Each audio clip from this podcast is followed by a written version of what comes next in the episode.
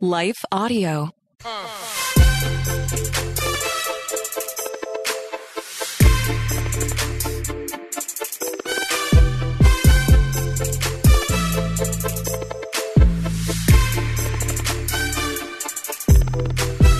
Hey, what's going on, guys? Welcome back to Questions with Caden. Um, I'm going to be really honest with you right now. I have no idea what episode of season two this is on.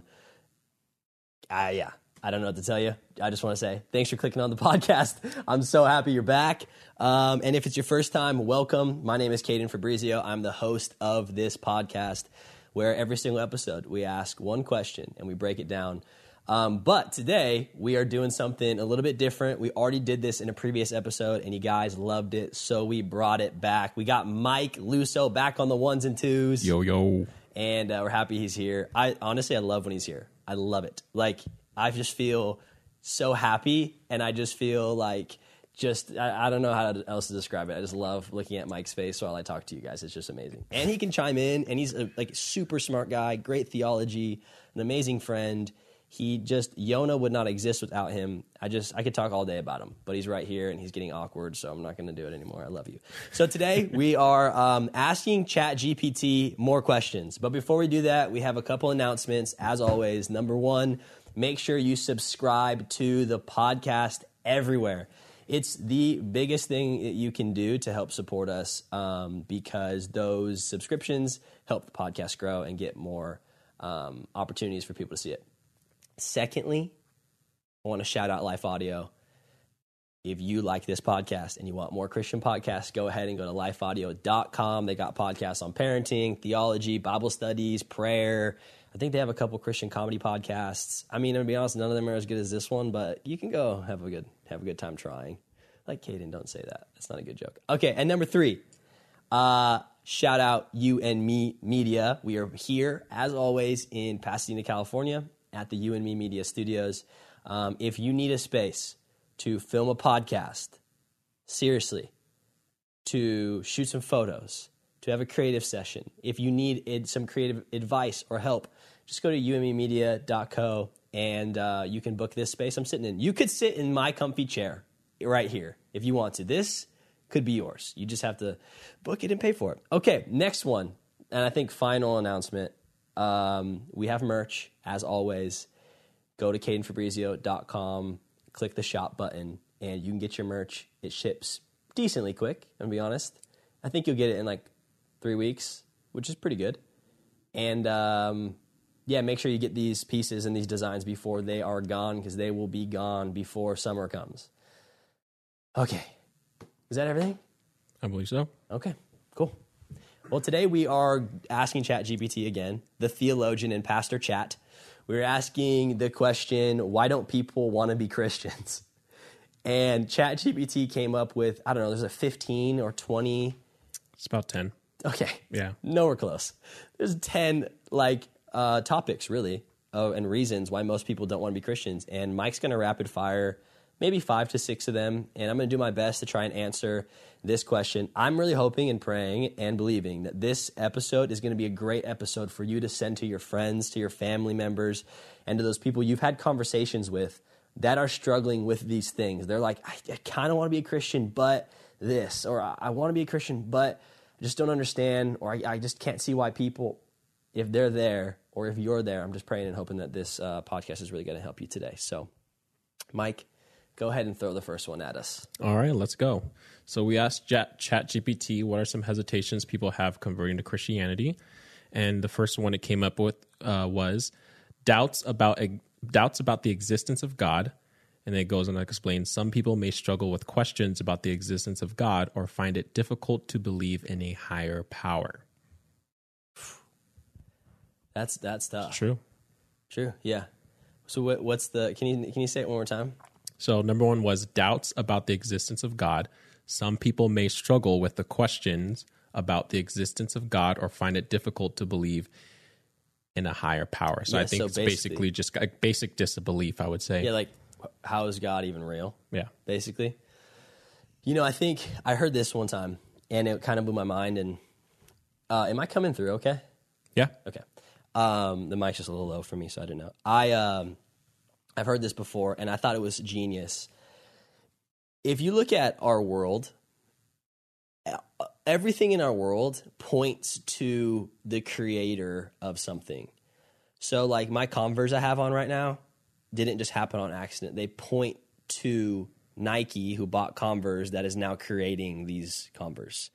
Everything around us points to some sort of creation. Nothing happens in our world on accident. Like, even if I was thinking about this the other day, even like the Big Bang Theory, the theory that like nothing ran into nothing and then created something essentially, is a wild theory because scientists can't even prove it because they can't replicate it at all. If you ask a scientist, hey, if I had nothing in my hand and I threw it against nothing, what would happen? It'd go, nothing. Like there's no, things don't just happen on accident. There's always going to be uh, evidence of a creator. There's absolute truth in our world, whether you want to deny it or not. If there's, if this pillow was red, which it's not, it's clearly like cream. If this pillow was red, and we all knew it was red, but Mike was colorblind, and he came in the room and said, That pillow is green, we would all go, No, it's not. It's red. Everybody would know. Whatever Mike thought or wanted to believe would not be true because we understood that this pillow was red and that's the absolute truth. Our world has absolute truth all around it that points to the creator. I heard one time someone say like if you walked into a house a house points to a builder. Like so if if you walked into a house you wouldn't just be like, "Wow, I just can't believe this brand new like complex just popped up out of nowhere." You go, "No." Like a builder came and purchased the land and then worked hard to construct this home. I think that's the same way with God. I think if you are would consider yourself like logical, analytical, would consider yourself smart or even scientific, I think you can really start to do your research and look around you at all the things around you and say, nothing in this world happens. There's always a cause. Nothing happens on, on accident. There's always cause, there's always effect. And I think you can use that logic to point back to a creator that um, is obviously more powerful than us. Thoughts? No, that's all. I mean, it's kind of like I, I, was just having uh, thoughts about, let's say, the Mona Lisa, right? I think most people wouldn't know who painted or created the Mona Lisa. It's and it's a good example of kind of uh, what a relic is. It's just so old, yeah. historically, and people kind of view Christianity the same way as it's a it's a relic of, of religion, right? It's just there. Um, so you look at the Mona Lisa, despite it being a relic and not knowing who made it or where it came from, you still acknowledge that someone painted it. Absolutely. Despite how old it is. So yeah. I think people just look at the concept of religion, Christianity, or even God and just like it's just such an old concept.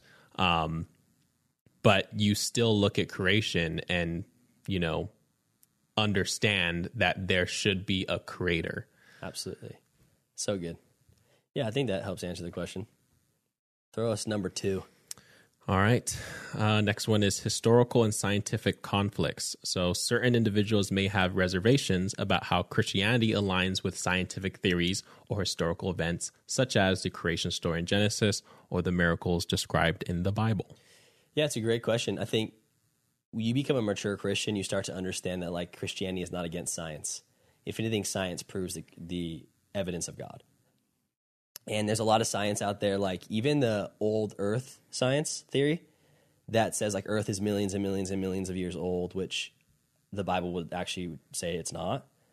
Even scientists are finding evidence of that more so than evidence of a, a super old Earth. Um, I actually just watched a documentary the other day where scientists were finding evidence of the flood, Noah's flood and they were seeing it. I obviously am not a scientist and I don't know things about like rocks and sediment and things like that, but they were talking about um, where they find fossils and where they're finding different layers of rock and how the rock is like how m- mountains were formed in certain areas and how um, like you go to Arizona and you can go look at like in Flagstaff or at the Grand Canyon and you can see these layers of rock and sediment that actually like if the earth was 2 million years old and evolved in the way that uh, old earthers would say it did, the rock and sediment would actually not settle in the way in which it does now. um, and they have found like I forget where it was, but it's somewhere in like Arizona. They can go to a side of like one of those, you know, those red mountains, like those red Rocky Mountains. They go to the side of those things and they're pulling out like fish bones in the middle, the middle sediments of um, those formations, proving things like a, a, mass flood. They're finding bones from one type of uh, animal species that would typically be located in one certain part of the planet, like spread across the entire world. Um, they're finding like su- crazy evidence for things in the Bible, and so I would say um, even with that book, The Case for Christ. Have you heard about that book, Mike? Yep. It's a book about a guy who basically searches to disprove Jesus and the idea of God um, by using science and using theory and using logic, and he ends up, in fact, discovering uh, that God is actually real. So I would say this: I'd say often I think Christians we get defensive of science because there's a lot of loony science. There's a lot of pseudoscience of just like men can have babies and junk like that now. But like to think typically good science, uh, Christians don't need to be afraid of. Um, I think they can discern well uh, how science points to the creator. Yeah, um, I think I was trying to look it up, but if if you guys are interested, I would say look up an individual called uh, his name is J. Warner Wallace, and he has a website called Cold Case Christianity. His background is uh, he was a cold case detective. He was actually on I forgot the TV show. Uh, it was like an old TV show where they would like actually solve cold cases. So he has it's cops, um, right? Um, but he that's his background, and he he does a lot of um, uh, evidence of Christ, evidence of Christianity videos and and literature. And I remember he was talking specifically about how he broke down how, um, uh, if not most, but all major sciences were created and start started and founded by Christians. Yeah, I've actually heard that too. So it's it's something that it, what's happening is that it's only in recent history that we see a lack of Christians in the arts and in like major sciences and stuff like that, and that's why we see our, we're seeing such a cultural shift. But you know, I would say uh, during the time of the Enlightenment and even years, decades prior, Christians were heavily involved in uh, the majority of most different Yeah. uh, different areas of different industries, specifically the sciences, the arts. Even like astrology and stuff like that, we Yep. were cracking the code for that kind of things way in advance. No, it's super interesting. It's funny how the world has done a really good job, and the enemy has done a really good job of trying to pit faith and logic against each other. Like the enemy has really done a fantastic job of being like, "Oh, you can't have both," and logic disproves faith and disproves Christianity. When really, it's you. If you do your own research, you go, "Oh my gosh, the the amount that Christi- that that science points to Christianity and points to the evidence of God is actually overwhelming. Even like the idea of um, the universe and the fact that the universe is expanding at like a very intricate rate. Um, if the universe stopped expanding, we would like lose gravity and like everybody would die. If we were like, what is it, like millimeters closer to the sun, Yeah, kilometers closer to the sun, closer or farther, further away, we burn up, Yeah. we die. Like freeze. we freeze. Like there's just too many things that if you are actually uh, an analytical and you're actually smart, you're going. You wouldn't just go, oh, coincidence. Because if you're a true analytical and you're a true like scientist, you get to the you try to get to the bottom of the things. Like you don't just go. You in nothing in your life you would just stop at oh it's a coincidence. Yeah. Coincidence is like one or two things happening to be the same. Yeah. Design is when it's literally everything. It's like you look at the, the stars, you look like you look at human DNA, you look at how there's just a, an imprint of a creator Yeah. in every single living being or thing that is created, and you say every single one of those is just coincidence. Exactly. That doesn't make any sense. No, that'd be bad logic. yeah. Yeah. So actually, there's an article one of my mentors sent to me just recently. I will put it in the in the description because I can't remember it or pull it up, but it talked about all the non coincidences of that show evidence, scientific evidence of a creator, and it might be interesting for you guys to read. Blew my mind. I actually started crying when I read the article, which is easy to make me do. Okay, next question. All right. So next one is on religions and worldview. So people may have hesitations about leaving their current religious beliefs or adopting a new worldview. They may question the uniqueness of Christianity or wonder how it compares to other religions. That's an interesting question. So I guess like if we're going to phrase it in a question, which helps me answer it, it would be like, what is the validity of Christianity opposed to like other religions, essentially? Yeah, and this kind of I'm a, I'm gonna combine this with another point because they're kind of the same. So another one is religious exclusivity. The belief that Christians claim to be the only true religion can be a stumbling block for those who embrace religious pluralism, or have respect for other faith traditions. So it's, it's uh, the question version of this would be how is Christianity true when there's so many different religions and worldviews? What makes Christianity so unique or the right one? Yeah, no, that's great. And I- why and why should I leave my totally why should I Islamic leave faith? Buddhism? Yeah. And become a Christian. Yep. Absolutely. No, it's, it's a great question. I think uh, again we can go to Scripture first, but if you don't believe Scripture, you're not going to believe anything past it. So I'll start there, and then we'll, we can talk about some other things. But uh, Scripture, Jesus says that He is the way, the truth, and the life. That nobody will come to the Father except through Him, and nobody will have eternal life except through Him and His way to the Father. And so. Um, script based off scripture we can see that jesus is the way to everlasting life. It is the way to what many other uh, forms of religion we call like spiritual enlightenment um, or like the purpose of living. Um, but there's there aside from that there's like just so much evidence physical evidence for the life of jesus the resurrection of jesus. Um, i would say number one jesus is the only deity uh, who who came in human form um, that has a claim to still be alive. So like Muhammad and Buddha, de- dead, right? They, like we, you can go visit their grave sites. For us, there's no gravesite.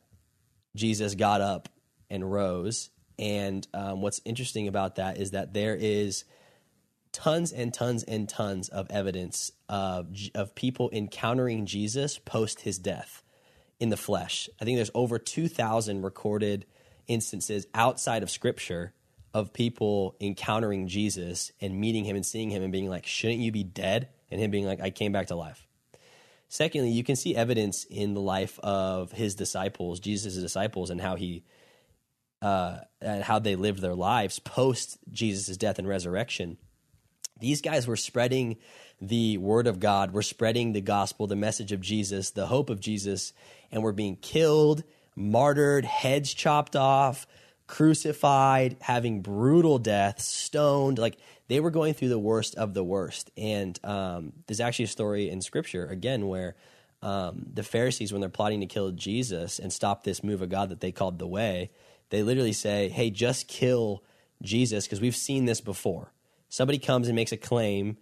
Once you kill the leader, it fizzles out. But what actually happened is when Jesus died, the disciples actually got like they got empowered by what we would say the Holy Spirit, but they actually the movement got stronger. And the case for Christianity began to spread, and it spread through um, even these people being martyred in brutal deaths. Like if they were lying, they probably would have given up. Like if they were lying, they probably wouldn't have been like, "Yeah, I'm willing to get my head cut off for this." Um, so I think what those things prove is um, the validity of the story. Um, but I would also say, when it comes to Christianity, Christianity is the only religion, so to speak, where you don't have to do anything to receive X, Y, Z. In Christianity, uh, Muhammad and Buddha and we can just keep going down the list say here's the things that you have to do and do perfectly in order to reach enlightenment or life beyond the grave. Jesus goes, you don't got to do anything. You just have to receive. Receive what he already did. And I think what's interesting about that is that someone that's not God would need you to do something because they don't have the power to provide in the way that someone who is God does. So I think Jesus, he doesn't need you to do anything. He says, I did it all. I died on the cross. I bear your sins. I bore your depression. I bore your anxiety. I bore your addiction. I bore your circumstances. I took it all so that I could give you something. And I think that was kind of differentiates Christianity from any other religion is this free gift that that Christ and God really gives us. Any thoughts, Mike? Yeah, I think I think you put it uh, pretty plainly right there. Uh, another good point is that every other world religion it's about how you work your way towards God. Yeah. It's what can you do to be as moral as possible, to be somewhat good enough to be presentable to reach enlightenment, whether that's eternity or whatever that religion claims their eternity is. Christianity is is and and this is like a Christianese kind of term where it says it's not a religion, it's a relationship because it is God coming down to us, Yeah, right? good. Similar to that that story of uh, the Tower of Babel. They were trying to work their way towards God, and that's why God, you know, broke it down and separated them and said, "No, you don't need to come up to me. I plan to come down to you." Yeah, it's so good. So it's like that is that is the difference, and that is uh, in a lot of ways it's a stumbling block because people don't like that. Yeah. we don't like that natural as as um, sinful beings. Um, we don't like that concept, so it's very hard for us to digest it. Yeah. That's so good. I love that, bro. See, guys, Mike is just a lovely addition to Questions with Caden, don't you think? Hi, everyone. If you've been injured in an accident that was not your fault, listen up. We have legal professionals standing by to answer your questions for free. Call now and find out if you have a case and how much it's potentially worth. Call 800 497 4410. I'm here with spokesman John Wolf. So, John, tell everyone listening who should call right now. Well, Maria, first off, thank you for having me here. It's always nice to answer the listeners' questions. Now, as far as who should call in, anyone who's been injured in an accident and think you deserve compensation, give us a call right now. 800 497 4410. You'll find out if you have a case and how much it's potentially worth. Thanks, John. You heard it, folks. Take advantage of this opportunity and call now 800 497 4410. Advertisement sponsored by Legal Help Center may not be available in all states. I want to leave in the comments everywhere. Just put a couple hearts and Mike everywhere. Oh my gosh! Like a couple blue hearts. Honestly, I feel like I want to get you a camera because you're talking way more. That's fine. You know, it's fine. That's okay, fine. all right. Okay. Um, some of these kind of like are similar, so I'm gonna start like kind of if I notice, I'm gonna tie them kind of together. Yeah, you can just like read them and tie them, like read them all, to, and then like phrase them into one question Yeah. for me. So this one is personal experiences and suffering. Past experiences of pain, suffering, or personal tragedy can lead to doubts about God's goodness or effectiveness of prayer. And I want to tie that to another one that says um, there was kind of three. So institutional concerns and emotional barriers. Some individuals may have reservations about organized religion, denominational differences, or negative experiences with, with religious institutions and leaders and past hurts, disappointments, or emotional struggles can make it challenging for individuals to embrace a new faith and trust in God. So I would say uh, the question uh, version of this is um, uh, bias towards Christianity in general, whether it's good or bad. So some people might have, uh, let's say, they grew up Christian, but their parents got divorced, Yeah. or maybe they went to church one one time, a couple times, and didn't feel very loved when they went there. Um, so, how would someone navigate uh, pursuing Christianity again if they have a negative bias towards the faith? because of past experiences or people Yeah. or like what you said like even how they've seen mismanagement of Yeah. the institution of religion Or even maybe, maybe they have uh, certain theology or doctrine puts a bad taste in their mouth. okay yeah that's a great question i would start with we got to work on our perspective a little bit first before we can answer this question. I would say we have to first identify who god is for us. And we have to identify what we believe in terms of who his character is and who he is. Um, for me and what I would encourage for you is that how you identify God should never be from what you saw in other people. So there's a book called the Bible that's full of characteristics and explains who God is, how he operates, who Jesus is, how he operates in the new covenant, uh, how he handles people, the characteristics of Jesus. I always say the fruits of the Spirit help you outline the characteristics of Jesus because those fruits of the Spirit are his characteristics. That's why they manifest through you once he's living inside of you.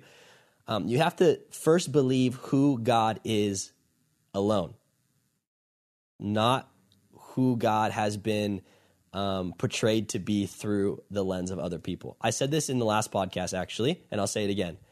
If you were listening to somebody cover your favorite artist song, Mike, what's your favorite artist? Uh, Let's just say let's just say Justin Bieber. sure. Okay. Sure. So if you're listening to somebody sing your favorite Justin Bieber song and they're terrible at it, like just the worst singer in the world, you would not go from that instant, you would not go, wow, Justin Bieber sucks. You'd go, wow, that portrayal of Justin Bieber really sucks. What oftentimes happens within the church for us is that we see somebody portray Jesus that sucks. But instead of us going, man, that guy does not portray the God I know. That guy does not portray any qualities of Jesus. Wow, there's no fruit from that guy's life. He doesn't look anything, or she doesn't look anything like the Jesus I know and I read about and I have an intimate relationship with. Instead, we often go, oh, wow, that person sucks. So God must suck.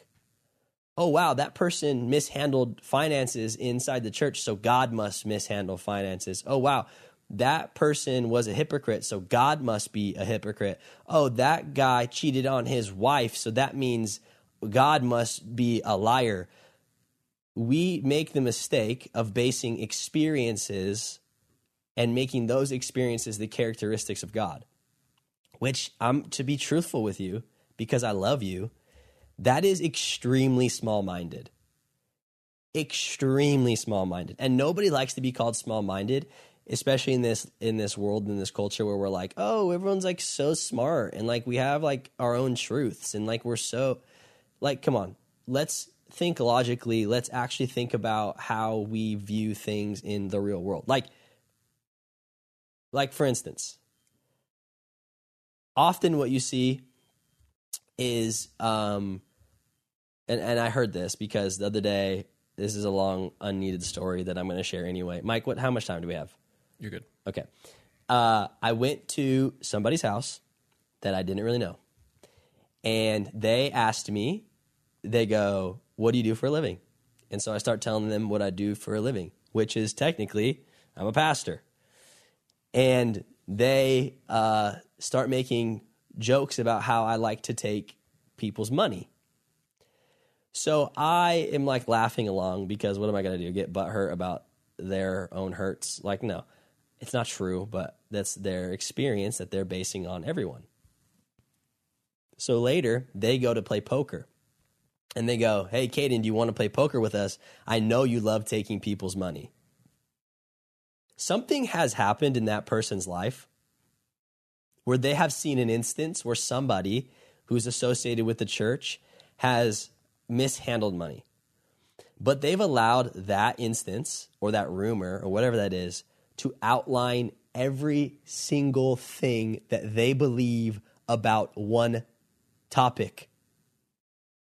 That's truthfully, it's ignorant. Like if if you allow one thing to help you identify the entire genre of something without getting a full picture, you're jumping to conclusions. And I don't think you have a, full picture of, of what it is. So, any thoughts, Mike? Yeah, so I, I kind of uh, when you brought up the point is of when someone offends us, let's say specifically someone who's a Christian, and our tendency to is to blame God. There's actually a reason for that. Um, Romans eight, chapter eight, verse seven to nine says. Paul says, Because the carnal mind is enmity against God, for it is not subject to the law of God, for it nor indeed can be. So then, those who are in the flesh cannot please God, but you are not in the flesh, but in the spirit. And this now talking about the Christian. But that beginning part where it says, because the carnal mind is enmity against God. And enmity, the definition is the state of feeling, the state or feeling of being actively opposed or hostile to someone or something. Wow. So when it says that we are at enmity of God, our, before, if you're a non believer, um, your fleshly desire is to be opposed to God. Wow. So when you see God's church, his children, they do things and they do something you don't like and your inclination is to blame God. Yeah. That's a carnal desire. That's good. that's actually a carnal mind. Mm-hmm. Not saying that your feelings and um, what you went through isn't valid, but the inclination to double down on those feelings pit that against God. yeah, and to pit it against God, scripture says that that is of a carnal mind because there is a way to handle uh issues within the church when someone offends you. Yeah. Um, the Bible is very clear on those things. But when your your issue, when your desire is to take those things and add evil to evil, that is what that is what Scripture calls a carnal mind. Instead of saying, "Hey, how can I add good to this evil?" Yep, that's so good, dude. It's it's fantastic. Uh, okay, there's like a second part of that question I didn't answer. It's like a, when someone's morals or what they believe doesn't line up with Christianity, right? Um, it's another point. I, I haven't read that one yet. Oh, I thought you did. It was personal experiences and suffering, and then institutional concerns, emotional barriers. You Got it. Did I touch it? Yeah. Okay, cool. Yeah. The next one is moral and ethical considerations. Some individuals may have concerns about aligning their personal values and beliefs with Christian teachings, particularly on controversial topics such as human sexuality, gender roles, or social issues. Yeah, that's good. You gotta mute that. The phone. You just put it? it on silent because it'll pick it up. Yeah. Um, no, that's a great question. And again, this is another question that it, it's really it's hard to answer. Um, I think if you don't have like an understanding of scripture, or you don't believe scripture, or you don't like believe in God, I think you have to obviously start foundationally at I believe in God, I believe in Jesus, I am saved. Um, but we all know those people, and you might be one of them, which is okay. You're on a journey and you're learning and growing. But they, we all know those people that are saved, do believe in God, but they struggle with these ideas of like, oh, but homosexuality is a sin. But like, I have so many friends that are that are homosexual, and I love them. Like, or like, it doesn't God want them to be happy? Or they struggle with these other moral ideals. I think this question I can only answer for a believer, and I think if you are a believer, you cannot allow your life to outline the Bible. The Bible has to outline your life. What I mean by that is that you can't allow cultural standards and cultural norms to um, to influence your understanding of Scripture. You have to understand that Scripture, the Word of God, is where you start. It's your foundation. It is your it is absolute truth. If you believe that God is God, Jesus is is Lord and Savior of your life, He is God, He rose from the dead, then you must believe that the Word of God is true. And you must start in the Word of God by saying, The Word of God outlines my life. And I, I don't even think it's wrong to read Scripture and read a Scripture that you don't necessarily agree with. I don't think that's wrong. I think it's it's wrong when you go, well, I don't agree with this, so I'm not going to live by it. Because either all of Scripture is true or none of it is. You don't get to pick and choose. Unfortunately, like we don't get to just pick a, pick apart things that sound good and, and tickle our, our feathers and make us feel good, and those are the things we'll live by. That wouldn't make you a Christian. That'd make you a moralist. What you have to do is say, okay, God is God. God is truth. God has the best for me in mind, even if I don't understand it. And then you have to understand that Scripture is going to outline your life, and it's not going to be the opposite. And I think that I think it's a simple answer. To be honest, I don't know if I need to go anymore. No, that was, that was it. Yeah. Um, I think we have one more or two more. Let me. What time? What time are we at? We're at like just about thirty minutes. Oh, perfect. Yeah, we can do like one or two more. Okay. So next one is social and cultural factors. Fear of judgment or rejection by family, friends, or their community can be a significant hesitation for individuals considering converting to Christianity. So this is kind of like something that I would say a lot of ex Mormons, ex Jehovah's Witness, ex uh, those who are practice Islam. I think this is like a question for them. How do they overcome that fear? I would even say I'd say it's even for like people who have grown up in like atheistic cultures. Yeah. probably. I'd say this, and I think we talked about it a little bit in the last one too. And I'm probably going to say the identical thing because I think it's brilliant. I think uh, you have to define. You just stop being stop being afraid. Like you have to define the value of Christianity. If you believe it, and you believe it's true, then you have to live out of that truth. And you cannot be afraid. Because if you value it and you truly believe it's true, then you should also believe that everybody around you needs to experience it as well. Everybody else would have a better life and would, would experience more freedom and fullness if they knew Jesus. If you're a Christian and you've made the sacrifice of um, being different than the people around you, which means you've left Mormonism or you left Islam or you left being an atheist or you left your friends that just that just laugh at God, like you left all those cultures, you took a risk. Why hide it now? Because if you took the risk, then you knew it was valuable enough to make a risk for, right? You knew that it was worth it. So, why now would you allow what God could do in your life and what God could do in your friend's life? Why would you stop that because you're afraid of what they think of you? That's what scripture would call the fear of man. And um, I know there's many scriptures that talk about the fear of man, and Mike can probably pull up a couple for us right now. I can't list any off the top of my head, but it's important that through your value of understanding that Christianity is knowing Jesus is the greatest thing that anybody could ever experience or anybody could ever offer somebody else. If you live out of that truth, then there's no reason you should be afraid or you should be ashamed. What is it? Romans 1:16 says I'm not ashamed of the gospel of Jesus Christ. That is what you should be living out of. I'm not ashamed of believing in Jesus. I'm not ashamed. Why? Because it has transformed my life. It has healed me. It has set me free. It has given me purpose. I'm not afraid of knowing Jesus, and I'm not afraid to tell people about it. Um, and that comes out of obviously knowing Jesus intimately, asking Holy Spirit to manifest some courage in your life and bravery, and but then also it's a perspective switch. It really is. So I just asked uh, Pastor ChatGPT. I said, "What does the Bible say about the fear of man?" And it says the Bible addresses the fear of man in several passages, highlighting its potential negative influence and encouraging believers to trust in God rather than being consumed by the fear of people. Here are a few relevant verses. Proverbs 29, and it used ESV version. That's interesting that it decided to use ESV. Wow. Proverbs 29, 25, the fear of man lays a snare, but whoever trusts in the Lord is safe.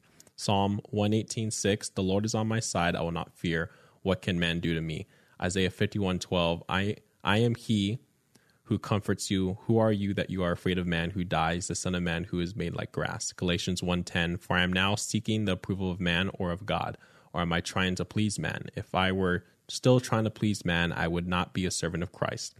Finally, Matthew 10:28 And do not fear those who kill the body but cannot kill the soul. Rather, fear him who can destroy both soul and body in hell. What's interesting is that after these verses, it gives like actually gives commentary. No way. And he says these verses remind believers that placing ex- excessive importance on opinions, approval, or fear of people can be detrimental. Instead, they are encouraged to trust in the Lord, find their security in Him, and seek His approval above human recognition. The fear of man can hinder one's faith, obedience to God, and ability to boldly live out their Christian convictions. However, it is important to note that the Bible also teaches believers to respect authority, love others, and exhibit humility. It does not advocate for a disregard of human relationships or dismissal of legitimate concerns. The fear of man addressed in these verses primarily refers to an unhealthy, paralyzing fear that hinders a person's trust in God and obedience to his will. Bro, Dang. Pastor Chat GPT. Pastor Chat. I don't. I think it. I think Chat GPT just stole my job. Bro, that's is. Do you think AI is saved? Probably. This has to this he did not this was revealed to him by the Spirit. Y- Absolutely. That's revelation, bro. That's like that is. He so had a word. You actually know what's funny? I was thinking about this. I bet AI does believe in God because AI had a creator. So Right. AI believes that believes in the baseline understanding that all things that are created have a creator. Yeah. So he AI could probably look at us one day when they're like in bodies and about to destroy us. They can probably look at us and be like, "Yeah, they have a creator." Yeah. yeah. When they're about to send us all to heaven. yeah. Have you ever seen iRobot? Yeah. I just think about that every time ChatGPT drops a bar. I'm like, now you're dropping bars. Later, you're going to be dropping cars on me. Hmm. You just don't know. Is that our last question? Yeah. Awesome. Hey, thank you, ChatGPT, for that. Dropping the final bar. Hey, guys, I hope this episode encouraged you, and I hope you uh, had some new things to think about that stirred your faith, encouraged your faith, or even maybe helped you to um, share the gospel with your friends and your family and with people around you that have these questions and um, have these concerns and um, are trying to seek God, but just have these barriers they're trying to get by. Um, I really believe that this podcast can set some people free and allow them to, to meet Jesus. And so share this podcast with those people. The least they could do is listen. If they hate it, they hate it. Whatever. That's on me, not you. Um, we love you guys. We're praying for you. And um, be sure to subscribe and share this with a friend. And uh, we'll catch you next week. I think I'm trying to like do the math in my head. I think next the next episode you guys will watch will be a Yona message. I think. We'll see. All right, love you guys.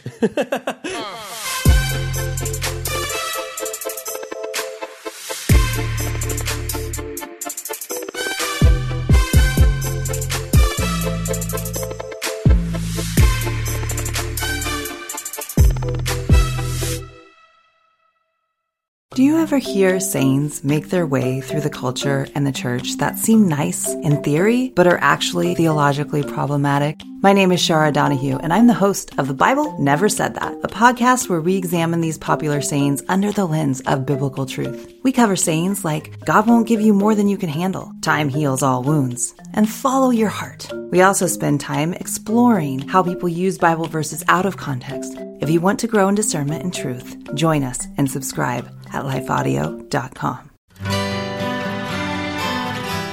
The Historical Jesus Podcast is the sweeping saga of the life and times of Galilean Jesus of Nazareth, as well as the faith, religion, and church founded to honor and disseminate his acts and teachings. Join me, Mark Vinet, on this fascinating journey through time, exploring the many great works of Christian theology, literature, architecture, music, and art inspired by the words and deeds of Jesus Christ.